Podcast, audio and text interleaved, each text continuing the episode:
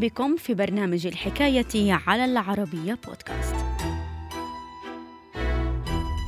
خلال الحرب العالمية الأولى استخدمت الأطراف المتحاربة حوالي 100 ألف طن من الأسلحة الكيماوية وقد أسفر ذلك عن مقتل ما لا يقل عن 100 ألف شخص وإصابة مليون آخرين.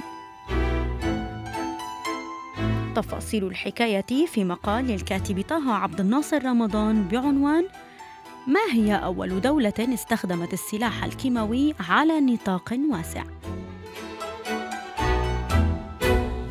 الحكاية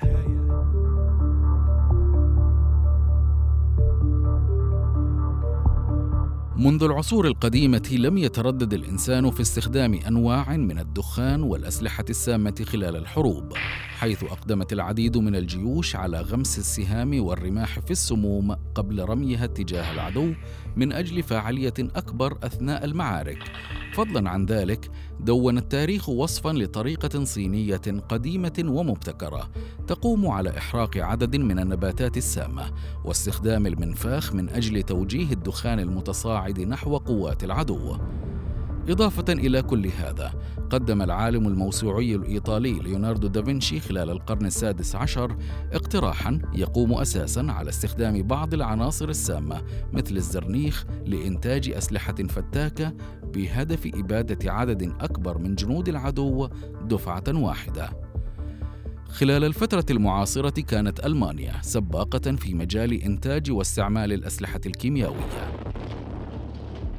في يوم الثاني والعشرين من شهر أبريل نيسان سنة 1915 وفي خضم الحرب العالمية الأولى لم تتردد الإمبراطورية الألمانية في استخدام نوع جديد من الأسلحة أوقع خسائر فادحة في صفوف الحلفاء وغير مفهوم الحرب.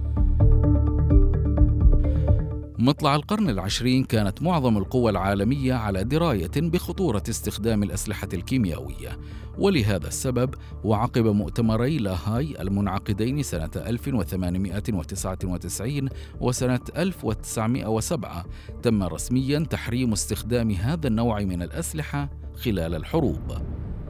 ومع بداية الحرب العالمية الأولى لم تتردد مختلف القوى المتحاربة في استخدام الغاز المسيل للدموع والذي لم يكن محرما من قبل الاتفاقيات الدولية السابقة.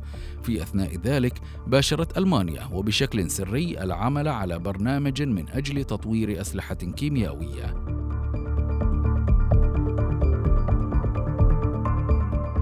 مع حلول شهر يناير سنة 1915 أقدمت ألمانيا على تجربة بعض الغازات السامة قرب منطقة بوليمو ببولندا حيث لم يتردد الألمان في إطلاق قذائف مليئة بغاز بروميد تجاه القوات الروسية.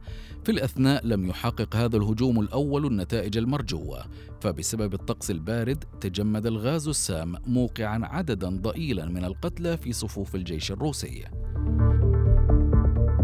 يوم الثاني والعشرين من شهر أبريل نيسان سنة 1915 قادت ألمانيا هجوما هاما غرب بلجيكا ضد القوات البريطانية والفرنسية عرف بمعركة إيبر الثانية. ومع بداية الهجوم باشرت القوات الألمانية بقصف مواقع الحلفاء باستخدام المدفعية. ومع نهاية القصف عاشت الخطوط الأمامية لقوات الحلفاء على وقع حالة تخبط غير مسبوقة على إثر استخدام الألمان لسلاح جديد غير موازين المعركة. حال نهاية القصف انتظر الحلفاء الهجوم الألماني لكن بدل ذلك أقدم الألمان في حدود الساعة الخامسة مساء على إطلاق غاز الكلور السام تجاه مواقع الحلفاء مما تسبب في القضاء على فرقتين عسكريتين فرنسيتين وخلال هذا الهجوم الكيميائي أقدم الألمان من على بعد ستة كيلومترات على فتح ما يقدر بحوالي ستة آلاف علبة من غاز الكلور مطلقين بذلك حوالي 168 طنا من هذا الغاز السام نحو خطوط العدو. وخلال فترة وجيزة غطت سحابة صفراء اللون مواقع الحلفاء متسببة في مقتل خمسة آلاف جندي وإصابة أكثر من عشرة آلاف آخرين. ومع بداية الهجوم الكيميائي ذهل قادة قوات الحلفاء حيث لم يتمكن أي منهم من تفسير ما يحصل. فضلا عن ذلك أقدم الآلاف من الجنود على ترك مواقعهم هربا من الغاز.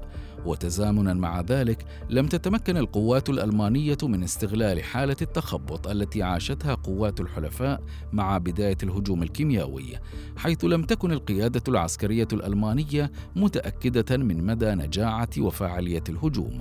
لم تكن هذه المرة الوحيدة التي استخدمت خلالها القوات الألمانية غاز الكلور السام فبعد يومين فقط من الهجوم الكيميائي الأول أقدم الألمان يوم الرابع والعشرين من نفس الشهر على توجيه ضربة كيميائية ثانية لإحدى الفرق العسكرية الكندية ضمن معركة إيبر الثانية.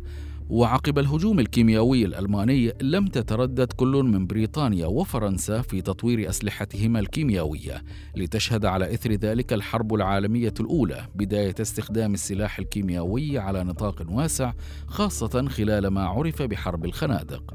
ومع حلول سنة 1917 أقدمت ألمانيا رسميا على استخدام غاز الخردل لأغراض عسكرية. فضلا عن ذلك وتزامنا مع دخولها الحرب العالمية الأولى خلال نفس السنة لم تتردد الولايات المتحدة الأمريكية في تطوير أسلحة كيميائية استخدمتها بكثافة ضد القوات الألمانية على الجبهة الغربية وخلال الحرب العالمية الأولى استخدمت الأطراف المتحاربة حوالي 100 ألف طن من الأسلحة الكيميائية وقد أسفر ذلك عن مقتل ما لا يقل عن 100 ألف شخص وإصابة مليون آخرين بناء على إحصائيات منظمة حظر الأسلحة الكيميائية. thank you